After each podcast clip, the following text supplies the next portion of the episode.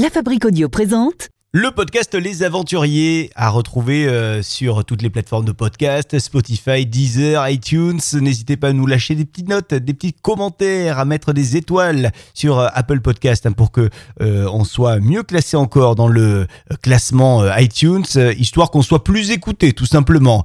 Aujourd'hui, l'aventurière, vous la connaissez, c'est Elisabeth. Ça fait quelques semaines déjà qu'on la retrouve dans le podcast des Aventuriers. Elisabeth, elle fait son grand périple depuis quelques mois déjà. Elle a pris une année sabbatique. Elle est passée par euh, euh, le Laos, le Cambodge et on la retrouve aujourd'hui. Elisabeth, vous aviez déjà fait avant ce, ce gros périple euh, de un an un, un autre tour du monde ou un autre gros voyage, Elisabeth? Euh, alors mon plus gros voyage avant, c'était il y a 10 ans et il a duré un an. Je suis partie un an en Lettonie. Ah oui. Euh, voilà, où pareil, euh, donc je, suis restée là-bas un an et j'ai voyagé euh, en Russie, en Suède, enfin dans les pays euh, avoisinants. Et c'est vrai que moi, j'aime bien voyager, j'adore ça. Je voyage régulièrement en sac à dos. Avant le tour du monde, là, au mois de septembre, j'étais partie un mois, un mois en Slovénie, pareil, en sac à dos.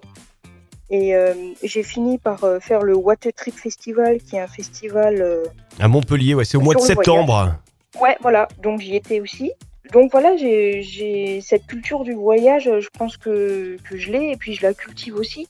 C'est vrai que dans ma vie privée, beaucoup de choses sont liées au voyage.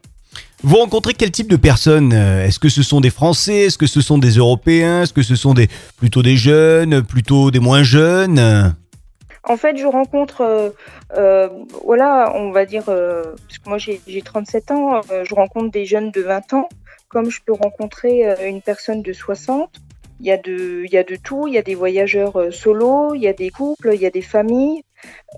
Les nationalités sont différentes. Là, avant, j'étais allée manger, il y avait des Canadiens. À côté, il y avait un Allemand.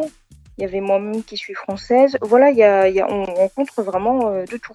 Et c'est ça qui est intéressant euh, de- dans le voyage parce que voilà, chacun vient d'une autre euh, et d'une nationalité différente et chacun voit également les choses un peu différemment. Donc euh, moi j'aime bien confronter mon point de vue avec ceux des autres et je pense que voilà l'autre apporte quelque chose. Après on prend ou on prend pas, mais en tout cas l'autre apporte selon moi quelque chose. Pendant votre tour du monde, est-ce qu'il y a des, choses qui vous manquent de la France, par exemple? Alors, euh, non, la, seule chose qui me manque, euh, bah, c'est vrai que je suis loin de ma famille, loin de mes amis.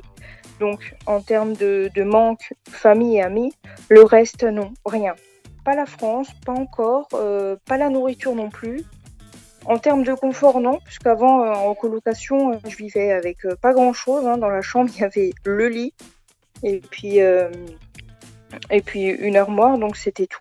Donc en termes de, de confort, non, il y a enfin, et je vais dire je comble ça euh, parce que du coup j'ai un blog.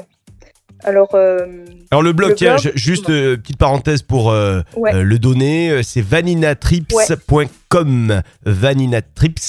.com pour vous retrouver sur votre blog et puis on va euh, également vous retrouver euh, d'ici quelques jours hein, sur euh, la Fabrique Audio dans le podcast euh, des aventuriers. À très vite avec la Fabrique Audio à retrouver également sur internet www.lafabriqueaudio.fr avec un K la fabrique. N'hésitez pas à nous retrouver, n'hésitez pas à nous partager car plus on est de voyageurs, de blogueurs et bah, plus on rit tout simplement. Allez, à très vite.